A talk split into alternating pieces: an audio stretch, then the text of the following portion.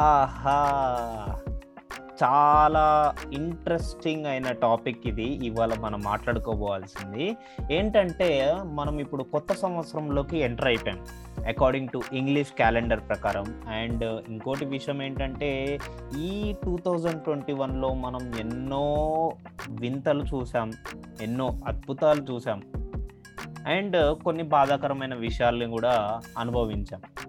So వీటన్నిటి గురించి అన్నీ ఒక కలెక్షన్గా తీసుకొచ్చి మనము ఒక ఎపిసోడ్ చేద్దాము అని అనుకున్నాం ప్రీవియస్ ఎపిసోడ్లో.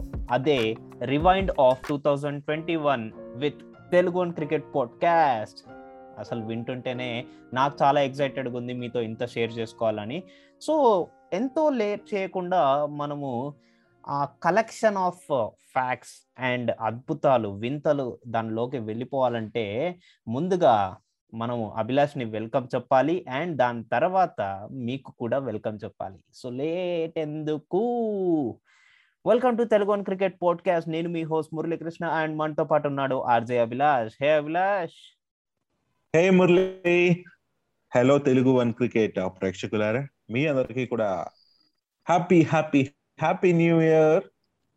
ఎస్, మరి మురళీ, జోష్తో ఓపెన్ చేసావు, మరి అదే జోష్ ఈ సంవత్సరం మాత్రం ఉండాలని అండ్ ఎన్నో ఎపిసోడ్స్ మన వాళ్ళ కోసం అయినా అలా సిద్ధం అయిపోవాలనేసి నేను విష్ చేస్తున్నా.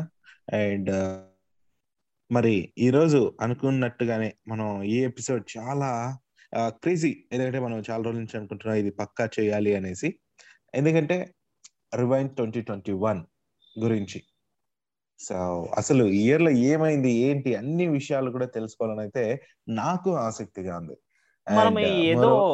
మనం ఏదో ఎపిసోడ్స్ చేసుకుంటూ వెళ్తున్నాం, కానీ ఈవెన్ మనం కూడా ఒక, నేను ఇప్పుడు ఈ లిస్ట్ ఆఫ్ ఈవెంట్స్ అన్ని రాస్తుంటే కూడా ఏంటి మనం ఇన్నిటి గురించి డిస్కస్ చేసామా మనము పాడ్కాస్ట్ లో అని చెప్పి నాకే షాకింగ్ ఉంది.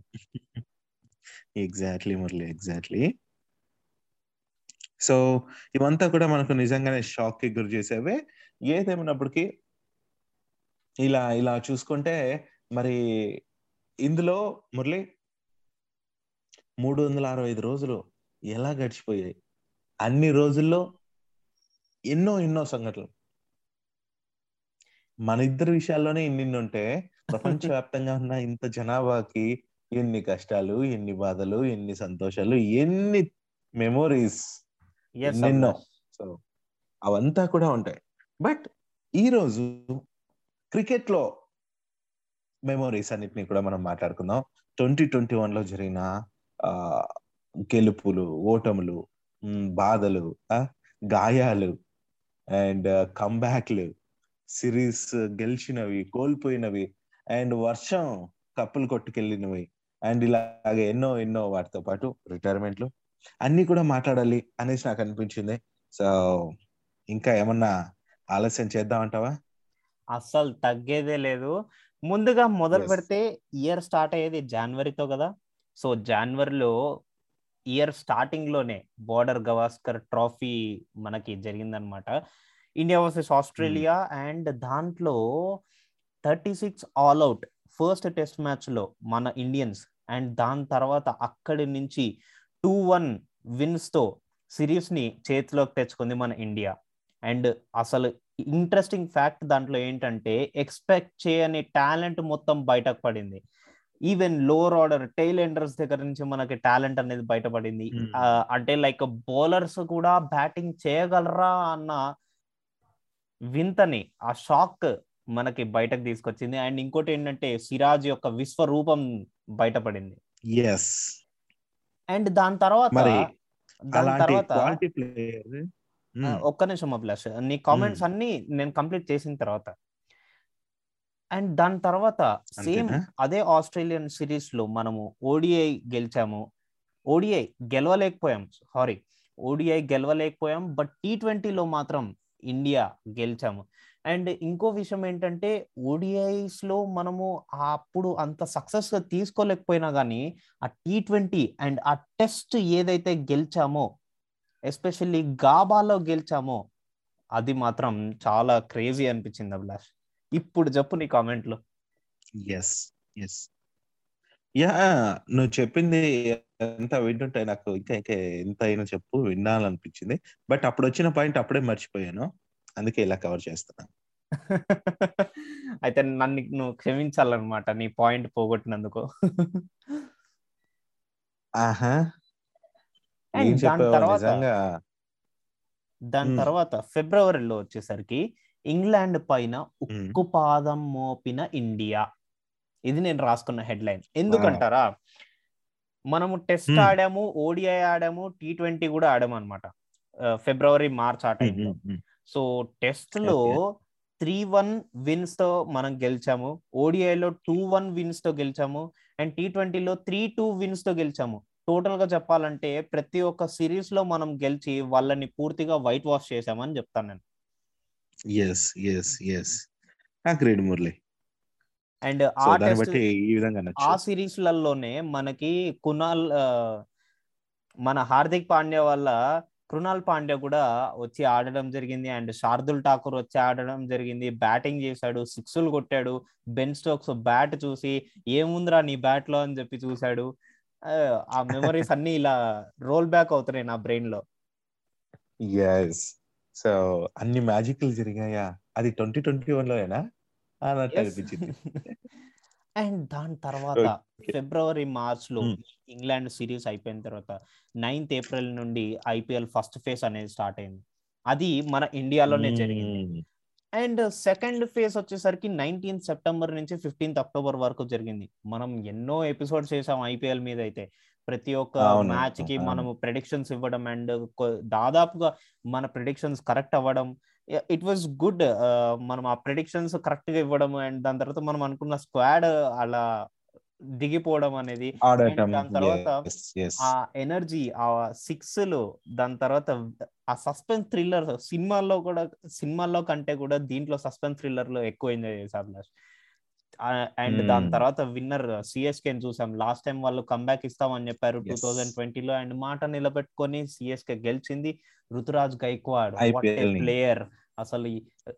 అండ్ దాని తర్వాత హర్షల్ పటేల్, వెంకటేష్ అయ్యర్, ఇలాంటి ఎంతో మంది టాలెంటెడ్ ప్లేయర్స్ ని మనం బయటకు తీసుకొచ్చాం ఈసారి. ఎస్, బికాస్ ఆఫ్ IPL లోనే, అది కూడా ఈ ఇయర్ లో వచ్చిన IPL లోనే, ఈ సీజన్ లోనే ఎక్కువ మంది ప్లేయర్స్ ని ఇండియా ఫిల్టర్ చేసి మెయిన్ టీమ్ కి తీసుకొచ్చుకుంది. నిజంగానే అది గ్రేట్ థింగ్. ఎస్, అండ్ అదే కాకుండా దాని తర్వాత జస్ట్ IPL అయిపోయిన తర్వాత చాలా జరిగింది. బట్ IPL 2 ఫేజులు జరిగాయి కదా, దాని మధ్యలో వరల్డ్ టెస్ట్ ఛాంపియన్షిప్ అనేది ఒకటి జరిగింది. యాక్చువల్లీ ఇది 2019 నుంచి 2021 వరకు, ఈ 2 years ఏదైతే ఉందో, ఈ 2 years టైంలో అన్ని టెస్ట్ మ్యాచెస్ జరుగుతాయి ఇంటర్నేషనల్లీ, ఆల్ కంట్రీస్ ఆడతాయి. బట్ ఆ ఆల్ కంట్రీస్ ఆడినప్పుడు పాయింట్స్ లిస్ట్ వేస్తాం మనం, జస్ట్ లైక్ IPLs లాగా. ఆ పాయింట్స్ లిస్టులలో లీడింగ్ టీమ్స్ కి మనము మ్యాచెస్ పెడతాం. సో అదే ఆ ఛాంపియన్షిప్ మ్యాచ్ మనం ఇండియా వర్సెస్ న్యూజిలాండ్ అనేది ఇంగ్లాండ్ లో జరిగింది. బట్ అన్ఫార్చునేట్లీ ఒకటే టెస్ట్ మ్యాచ్ జరిగింది, అండ్ ఆ ఒకటే టెస్ట్ మ్యాచ్ లో మన న్యూజిలాండ్ మన పైన విశ్వరూపం చూపించింది. అండ్ దేర్ ఆఫ్టర్ మన ఇండియా ఇంగ్లాండ్ సిరీస్ స్టార్ట్ చేసింది, టెస్ట్ సిరీస్. అండ్ దాంట్లో కూడా ఏమన్నా తగ్గిందా? లేదు.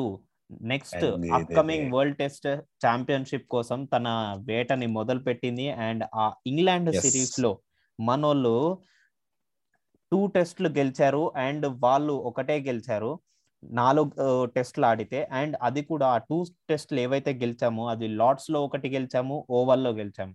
అండ్ మనం అనుకున్నాం కదా బార్డర్ గవాస్కర్ ట్రోఫీ, దాంట్లో గాబాలో గెలిచాం. గాబాలో ఇప్పుడు దాకా మన ఇండియా గెలవలేదు, అండ్ ఓవర్లో ఇప్పుడు దాకా మన ఇండియా గెలవలేదు. బట్ 2021లో మన ఇండియా గెలిచి చూపించింది, అది గ్రేట్నెస్. ఎస్ ఎస్, అసలు మురళి ఈ పాయింట్ చెప్తే, ఈసారి అన్ని కూడా కొత్త కొత్త రికార్డులు, ఎప్పుడు జరగనివి కూడా ఈ ఇయర్ లో మన వాళ్ళు సాధించి పెట్టారు. ఎస్, సో అందులో ఈ పాయింట్స్ ఒకటి ఇంకా వస్తాయి. యా, చెప్పు మురళి. అండ్ దాని తర్వాత IPL అయిపోయిన తర్వాత మనకి ఈ వరల్డ్ T20 ఛాంపియన్షిప్ జరిగింది. సో దాంట్లో మనము ఈ ప్లేయర్ సెలెక్షన్ మంచిగా లేదు అని అనుకున్నాము. అండ్ దాని తర్వాత లైక్ కొన్ని టీమ్స్ మనల్ని అవుట్ ప్లే చేశాయి, అందువల్లనే మనము ఆ ప్లే ఆఫ్స్ వరకు రీచ్ అవ్వలేకపోయాము. MS ధోని వచ్చి అక్కడ మనకు మెంటరింగ్ చేయడం అనేది బాగా అనిపించింది. అండ్ కొంచెం బాధాకరమైన విషయం ఏంటంటే ఇండియా ఆ ఛాంపియన్షిప్ని పట్టుకోలేకపోయింది.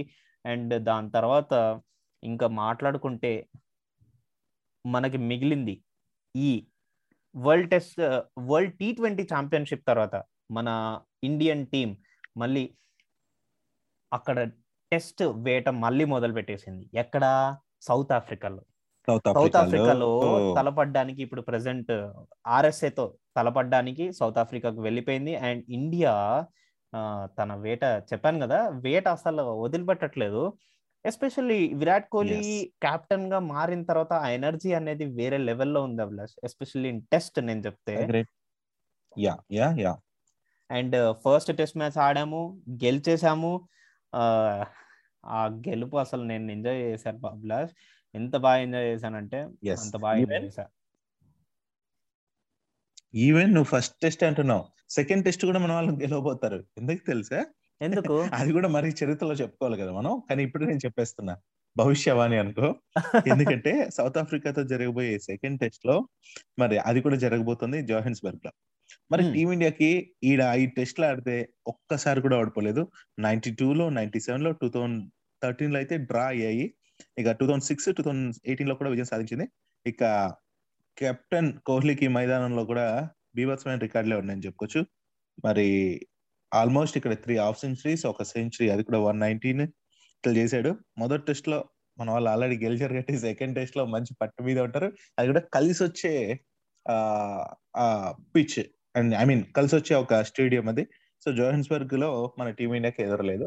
మరి నేను ఏం జరిగిపోయిందిరా అని చెప్పడం అంటే, ఏం జరగబోతుందో కూడా చెప్పానంటే ఇంకా మీరు చూసుకోండి, నేను జాతకాలు చెప్పేయచ్చు. అండ్ ఇంకోటి ఏంటంటే ఈ ఫస్ట్ టెస్ట్ మ్యాచ్ ఏదైతే RSAతో మన ఇండియా గెలిచిందో ఆ మ్యాచ్ సెంచూరియన్ లో జరిగింది. అండ్ ఆ సెంచూరియన్ లో KL రాహుల్ యొక్క విశ్వరూపం చూసాం. అండ్ తను ఏ రకమైన బ్యాటింగ్ ఆడుతున్నాడు అభిలాష్, లార్డ్స్ లో సెంచరీ, ఇక్కడ సెంచరీ, ఓవర్సీస్ లో సెంచరీలు అసలు బాదుతుంటే నాకు చాలా క్రేజీ అనిపించింది. T20 ఫార్మాట్ లో చూస్తేనేమో ఒక కింగ్ లాగా కనిపిస్తాడు. అండ్ దాని తర్వాత టెస్ట్ ఫార్మాట్ లో కూడా ఎక్కడ తగ్గట్లేదు. ఇప్పుడు ఇంకో సర్ప్రైజింగ్ న్యూస్ కూడా వచ్చింది ఏంటంటే మన ODI స్క్వాడ్ రిలీజ్ అయింది సౌత్ ఆఫ్రికన్ సిరీస్ కి.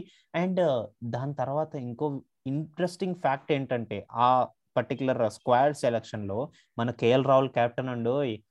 అండ్ చాలా విషయాలు ఉన్నాయి. బేసిక్లీ చెప్పుకోవాలంటే ఈ సెంచూరియన్ లో కూడా ఇప్పుడు దాకా మన ఇండియా కాదు కదా, ఏషియన్ కంట్రీస్ లో ఎవ్వరూ గెలవలేదు. బట్ మన ఇండియా ఆ సెంచూరియన్ గ్రౌండ్ లో గెలిచి చూపించింది. అది మన ఇండియా. సో నిజంగానే మరి సెంచూరియన్ పిచ్ లో ఇంతవరకు భారత్ ఆ రికార్డ్ లేదు. మోర్ ఓవర్ అక్కడ గెలిచి ఆ సత్తా చాటింది. అండ్ ఇంకా సిరీస్ కూడా గెలిస్తే అది ఇంకా గొప్ప విషయం. దాని గురించి నెక్స్ట్ ఇయర్ మనం రివైండ్ చేసుకున్నట్టు మాట్లాడదాం. ఓకే. అండ్ దాని తర్వాత దీనికంటే ముందు మనకి ఇండియాలో న్యూజిలాండ్ తో తలపడ్డాం అభిలాష్. అది దాంట్లో శ్రేయస్ అయ్యర్ కొట్టిన సెంచరీ అండ్ దాని తర్వాత మళ్ళీ 50 runs, ఎంత క్రూషియల్ రన్స్ అసలు. అండ్ దాని తర్వాత Ajaz Patel 10 wicket haul. My God, అసలు ఏం వేసాడు అసలు బౌలింగ్. పిచ్చులు అడాప్ట్ అయ్యాం చూడండి, అది చాలా క్రేజీనెస్ అనిపించింది. ఎందుకంటే పిచ్చుకి అడాప్ట్ అవ్వడం అనేది అంత ఈజీనెస్ కాదు. అండ్ దాని తర్వాత అసలు ఆ బ్యాటింగ్ కి చాలా ఫ్లాట్ పిచ్చెస్ అండ్ దాని తర్వాత కొన్ని క్రాక్స్ ఉన్నాయి. అలాంటి ఫ్లాట్ పిచ్చెస్ లో మనము మనకంటే అలవాటు, కానీ న్యూజిలాండ్ కొంచెం కొంచెం సర్వైవ్ అవ్వడానికి ట్రై చేసింది చూడండి, అది క్రేజీనెస్. అండ్ ఇంకోటి ఏంటంటే పేస్ బౌలర్స్ కి అక్కడ వికెట్ దొరకలేదు, మొత్తం స్పిన్నర్స్ కే దొరికింది చూస్తే. సో అది కూడా మనం గుర్తుంచుకోవాల్సిన విషయమే, మెమరబుల్ థింగే. ఓకే, సో ఇదన్నమాట కొన్ని బేసిక్లీ కొంచెం good news of Indian cricket అని చెప్తాను. అండ్ దాని తర్వాత ఇన్సైడ్ డొమెస్టిక్ క్రికెట్కి వచ్చేస్తే సయ్యద్ ముస్తాక్ అలీ ట్రాఫీ జరిగింది. అండ్ తర్వాత విజయ్ హజారే ట్రాఫీ జరిగింది. సయ్యద్ ముస్తాక్ అలీలోనేమో మన తమిళనాడు గెలిచింది, అండ్ విజయ్ హజారే ట్రోఫీలోనేమో మన ముంబై గెలిచింది. అండ్ దాని తర్వాత మనం చూసాము కొన్ని ఇంజురీస్ చూసాము, అండ్ దాని తర్వాత రిటైర్మెంట్స్ చూసాము. ఇంజురీస్ అసలు ఎంత బాధాకరమైనవి, ఆల్మోస్ట్ ఆల్ కొంచెం ఆ ప్లేయర్ లేకపోవడంతో ఇంకో ప్లేయర్కి ఛాన్స్ వచ్చేసి అండ్ తన మీద రీప్లేస్మెంట్ అయిపోయేలాగా అయిపోతాయి. ఫర్ ఎగ్జాంపుల్ మనం భువనేశ్వర్ కుమార్ చూద్దాము, అండ్ దాని తర్వాత శ్రేయస్ అయ్యర్ రికవరీ అయ్యాడు, అండ్ దాని తర్వాత ఇప్పుడు హార్దిక్ పాండ్యా తన షోల్డర్ ఇంజురీ వల్ల ఇప్పుడు బౌలింగ్లో ఎంత కష్టపడుతున్నాడు, అండ్ తన వల్ల ఆ ఇంజురీ వల్ల తను వేయలేకపోవడం వల్ల తన మీద రీప్లేస్మెంట్ కూడా అయ్యే అవకాశాలు అండ్ దాని తర్వాత అయిన సందర్భాలు కూడా చూసాం మనం. Yes right. సో అందుకని చెప్పే ఇంజురీస్ ని బాగా చూసుకోవాలి. అండ్ దాని తర్వాత రవీంద్ర జడేజా, ఇప్పుడు రోహిత్ శర్మ ఓడిఐ సిరీస్ ఉండట్లేదు, ఇవన్నీ ఇంజురీస్. అసలు ఈ ఇంజురీస్ పీరియడ్ వచ్చేసరికి నాకు చాలా నచ్చదు, అభిలాష్. ప్లేయర్స్ ని అక్కడికి వెళ్లకుండా చేస్తుంది. అండ్ దాని తర్వాత ఇంతకు ముందు లైక్ 2017, 2018, 2019 ఆ మధ్యలో ఆ 3 years మధ్యలో సురేష్ రైనా కూడా ఇంజురీ అయ్యాడు, అండ్ దాని తర్వాత రిటైర్మెంట్ పలికేశాడు ఎంఎస్ ధోనితో కలిపి. ఇలాంటి ఇష్యూస్ అన్ని జరుగుతూ ఉంటాయి. సో ఇంజురీస్ మనం జాగ్రత్తగా చూసుకోవాలి యాజ్ ఎ ప్లేయర్స్. అండ్ దాని తర్వాత కొన్ని రిటైర్మెంట్స్ ఎంత బాధాకరమైనవి, నువ్వే చెప్పు అభిలాష్, ఈ రిటైర్మెంట్స్ లిస్ట్ చెప్పు. అసలు నాకు అనిపిస్తుంది ఈ 2021 అనేది రిటైర్మెంట్ ఇయర్ ఏమో అనేది. చాలా మంది మురళి అంటే మన ఇండియన్సే కాదు మిగతా క్రికెటర్స్ కూడా చాలా మంది ఈ క్వారంటైన్ అనేసి బయోబబుల్లో ఉండటం ఇదంతా విసుగ్గా అనిపిస్తుంది. అందుకే అంటే ఒక టైప్ ఆఫ్ క్రికెట్ కి అంటే ఈ 3 ఫార్మాట్లో కాకుండా ఇంకా ఇది లైఫ్ లాంగ్ ఉండిపోయేలా ఉంది. సో ఇప్పుడిప్పుడే మరి ఈ సిరీస్లు కూడా జరుగుతున్నాయి, సిరీస్లో అంతా మరి బయోబబుల్లో ఉండాలంటే ఇబ్బంది అని పోయిన ఫారిన్ క్రికెటర్స్ ఎంతో మంది రిటైర్ తీసుకున్న వాళ్ళు ఉన్నారు, అండ్ ఫ్యామిలీకి అన్న దగ్గర ఉందాం అనేసి థాట్ తో ఉన్న వాళ్ళు ఉన్నారు. ఇవంతా పక్కన పెడితే మన ఇండియానే కాకుండా ఓవరాల్ గా అసలు చూసుకుంటే రిటైర్మెంట్లు మనకు బాగా వెల్ నోన్ క్రికెటర్స్ చూసుకుంటే మురళి, మరి నాకు చాలా ఇష్టమైన డెవిలియర్స్ తో మొదలైంది. మరి అంటే ఈ సంవత్సరంలో అతిపెద్ద రిటైర్మెంట్ అనేసి నాకు అనిపించింది ఏబి డెవిలియర్స్ ఇలా రిటైర్ అయిపోవడం. అండ్ ఆ తర్వాత ఇంకా మనం చూసుకున్నట్లయితే తన గురించి అందరికీ తెలిసిందే, ఇటు బెంగళూరు జట్టుకి ఆడుతూ మనవాడైపోయాడు ఐపీఎల్లో. సో నిజంగానే ఎంతగా అంటే అంతగా మనం తన రిటైర్మెంట్ అయిపోయినప్పుడు కోహ్లీ కామెంట్స్ కూడా మనం చూసాం, ఇదే పోడ్కాస్ట్ లో మనం మాట్లాడుకున్నాం. అండ్ అట్లా మనం చూసుకుంటే ఆయన అప్పటికే 2017లో ఓవరాల్ గా ఇంటర్నేషనల్ క్రికెట్ నుంచి రిటైర్ అవడం, మరి నవంబర్ నుంచి అతను మళ్ళీ ఇంకేమంటాడు దీనికి ఐపీఎల్ కి కూడా మరి రిటైర్మెంట్ ప్రకటించినట్టు చెప్పేయడం అంతా కూడా మనం చూసాం, బాధ కూడా పడ్డాం. అయితే ఆ తర్వాత మనం చెన్నై సూపర్ కింగ్స్ కి ఆడిన డ్వాన్ బ్రావో గురించి మాట్లాడుకోవాలి. తను వెస్టిండీస్ ప్లేయరే, బట్ మన వాళ్ళు అనిపిస్తారు వీళ్ళందరూ కూడా, ఏంటంటే ఐపీఎల్ ఆడటం వల్ల. అందుకే ఇవి కూడా మెన్షన్ చేస్తున్నాం మళ్ళీ. మరి తన స్లో యార్కర్లతో బౌలింగ్ చేయడంతో తనకున్న క్రేజ్, అండ్ డీజే బ్రావోగా పేరు తెచ్చుకున్నాడు, అండ్ డీజేతో కూడా అలరిస్తుంటాడు. మరి బ్యాటర్ కమ్ ఫీల్డర్, అద్భుతమైన బౌలర్. మరి నిజంగా నేను చెప్పాలంటే ఏమంటానంటే తన పైన పెట్టిన ఇన్వెస్ట్మెంట్ కి 3 విధాలుగా కూడా టీమ్ కి హెల్ప్ చేసేవాడు. ఫీల్డింగ్ చేస్తాడు, బ్యాటింగ్ చేస్తాడు, అండ్ బౌలింగ్ లో ఫీల్డింగ్ లో కూడా తన దైన మార్క్ అయితే చూపిస్తాడు. సిఎస్కే తో అయితే చాలా మంచి రిలేషన్ అయితే ఉండింది. అండ్ యా ఓవరాల్ గా తను కూడా ఈ ఇయర్ లో రిటైర్మెంట్ అయితే తీసుకున్నాడు, అది కొంచెం బాధాకరం. ఇక అలా మనం ముందుకు వెళ్తే Dale Steyn, South African player. So మరి తన గురించి చూస్తే మరి బ్యాటర్లను అయితే భయపెట్టేవాడు, అవునా? రీసెంట్ గా ఒక టీమ్ కి కూడా తను అది కూడా మన SRH కి ఇప్పుడు బౌలింగ్ కోచ్ కి రాబోతున్నాడు, మనం మాట్లాడుకున్నాం. సో తను కూడా అద్భుతంగా డక్కన్ చార్జర్స్ కి ఆడాడు, అండ్ ఆ తర్వాత ఇయర్ లో రిటైర్మెంట్ ప్రకటించడం అనేది నిజంగానే బాధాకరమైంది. అండ్ ఇంకేం చేస్తాం, August 31st తను రిటైర్మెంట్ అయితే తీసుకున్నాడు మురళి. ఇంకా ఏంటంటే మరొక విషయం చూసుకుంటే నెదర్లాండ్స్ కి సంబంధించిన ఒక ప్లేయర్ ఉన్నారు, మరి రియాన్ టెన్ డాస్చే. తన గురించి చాలా మంది తెలియదు, ఈవెన్ నేను కూడా అప్పుడప్పుడు విన్నాను. అండ్ చెప్పాలంటే ఇంగ్లాండ్ పైన ప్రపంచ కప్ లో సెంచరీ కూడా చేసిన ఈ ప్లేయర్ కూడా కోల్కతా నైట్ రైడర్స్ కోసం ఆడుతున్నప్పుడు యూనో తనని కూడా తీసుకున్నాయి, బట్ ఆడించాయో లేదనేది నాకు నిజంగానే గుర్తులేదు మురళి. అండ్ ఓవరాల్ గా ఏంటంటే తను 41 ఏళ్ళ అతను 2006లో అరంగేటం చేసి 57 ఇంటర్నేషనల్ టెస్ట్ మ్యాచ్లు ఆడి అండ్ దాంట్లో కూడా దాదాపు 2000+ రన్స్ చేయడం, 33 వన్డే ఇంటర్నేషనల్ మ్యాచ్లు ఆడటం అండ్ T20లు కూడా 24 T20లు ఆడటం ఇట్లా చేశాడు అండ్ రిటైర్మెంట్ అయితే ప్రకటన చేశాడు. ఇంకొక విషయానికి వస్తే అస్గర్ ఆఫ్ఘన్, మరి తన ఆఫ్ఘనిస్తాన్ క్రికెటర్, తను కూడా ఈ 2020 వరల్డ్ కప్ 2021లో నమీబియాలో జరిగిన గ్రూప్ గేమ్ లో మరి వాళ్ళ టీమ్ ప్లేయర్స్ గ్రేట్ హానర్ ఇచ్చి తన రిటైర్మెంట్ ని అట్లా తనని పంపించేశాడు మంచి హానర్ తో. సో మొత్తంగా ఏంటంటే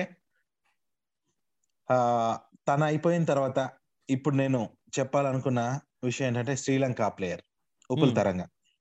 మరి ఉపుల్ తరంగ మరి శ్రీలంకన్ ఓపెనర్ అండ్ తన కెరీర్ లో నిజంగానే చాలా టైం అయితే క్రికెట్ కి వెచ్చించడమే అనిపించింది నాకు.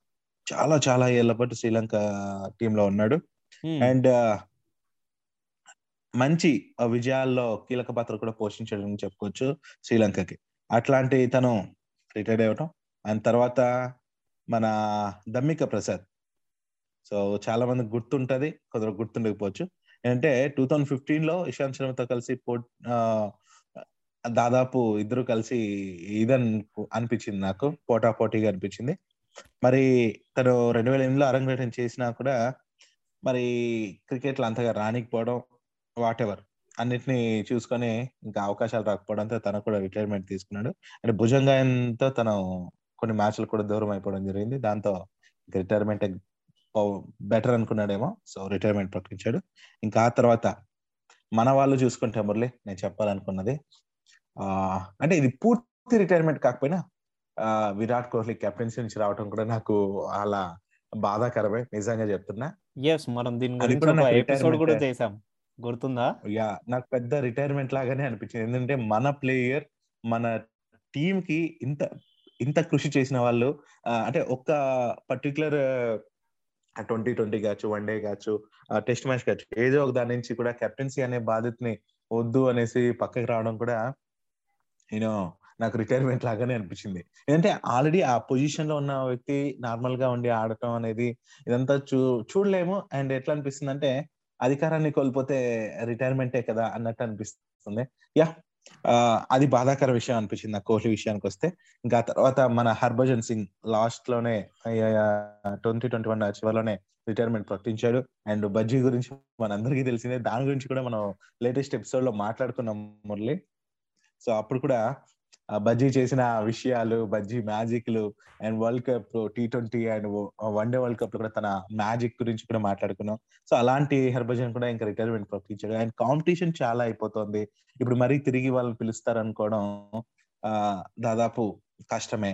సో అది జరిగిపోయింది.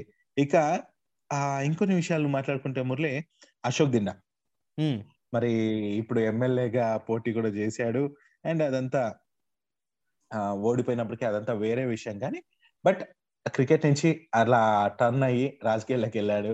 అండ్ రిటైర్మెంట్ కూడా 2009లో తను అరంగేటం ఇచ్చినాడు. అండ్ చెప్పాలంటే కొంచెం అటు ఇటుగానే సాగిందబ్బా తన కెరీర్ మొత్తం. అంటే నేను చూసాను తను ఆడిన మ్యాచ్లు అన్ని కూడా, కొన్ని మ్యాచ్లో రాణిస్తే కొన్ని మ్యాచ్లో రానికపోవడం, అంటే ఒక కన్సిస్టెన్సీ అనేది లేకపోవడం అనేది జరిగింది. అండ్ చెప్పాలంటే ఫస్ట్ క్లాస్ లో అయితే చాలా మంచిగా 400 పైగా వికెట్లు తీశాడంట మురళి. సో అయితే 2010 నుంచి 2013 మధ్యలో దాదాపు 13 ODIలు ఆడితే 9 T20 మ్యాచ్లు ఆడాడు. మరి ఇంకా చెప్పాలంటే ఇంకా ఏం చేసేది లేదు, తన అంత ఏమంటారు రికార్డ్స్ అండ్ దానికి మించిన రికార్డ్ బ్రేక్ చేసిన వాళ్ళు చేయడంతో కాంపిటీషన్ పెరిగిపోవడంతో తనైతే పక్కన పెడుతూ వచ్చారు. దీంతో రిటైర్మెంట్ అయితే రీసెంట్ గానే ప్రకటన చేశాడు. ఇంకా తర్వాత మనం ఈ ఇయర్ లో ప్రకటించిన రిటైర్మెంట్ ప్రకటించిన వాళ్ళు చూసుకుంటే నమన్ ఓజా కూడా ఒకడు.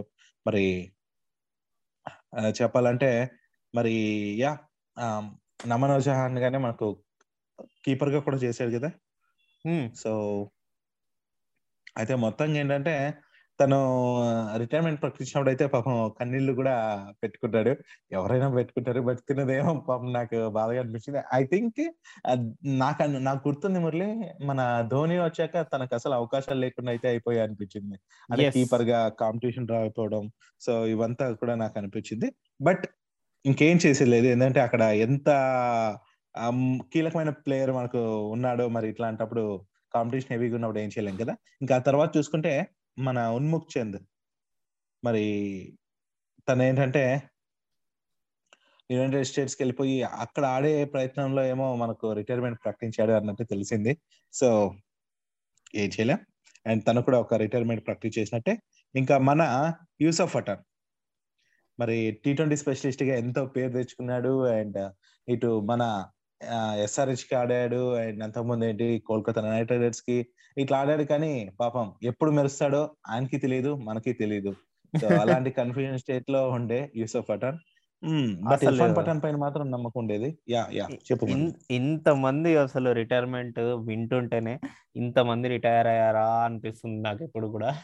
అండ్ ఈ ఇయర్ లో మొత్తం ఇంజురీస్ ఎక్కువ ఉన్నాయి, అండ్ దాని తర్వాత మనం రిటైర్మెంట్లు ఎక్కువ విన్నాము ఇప్పుడు దాకా. బట్ ఈ వచ్చే కమింగ్ 2022 ఇయర్ వచ్చేసరికి మనము ఎక్స్పెక్ట్ చేయాల్సింది ఏంటంటే, ఒకటి T20 వరల్డ్ కప్ గెలవాలి, ఏషియా కప్ గెలవాలి, అండ్ దాని తర్వాత మనము ప్రతి ఒక్క సిరీస్ ని గెలుచుకుంటూ వెళ్తే అట్లీస్ట్ మనము మ్యాచ్లు గెలవకపోయినా కానీ ఆ సిరీస్ నైతే గెలవాలి. మనం ఆ సిరీస్ గెలిచిన తర్వాత మనము కొత్త కొత్త ప్లేయర్స్ ని బయటకు తీసుకురావాలి. ఇప్పుడు మెగా ఆక్షన్ జరగబోతుంది, అండ్ దాని తర్వాత ఆ ఆక్షన్ లో నుంచి కొత్త కొత్త ప్లేయర్స్ రావాలి, బిగ్ బిగ్ టాలెంట్ హంట్స్ అనేవి జరగాలి, అండ్ మనకి క్రికెట్ ఎంటర్టైన్మెంట్ అనేది ప్రొవైడ్ చేయాలి.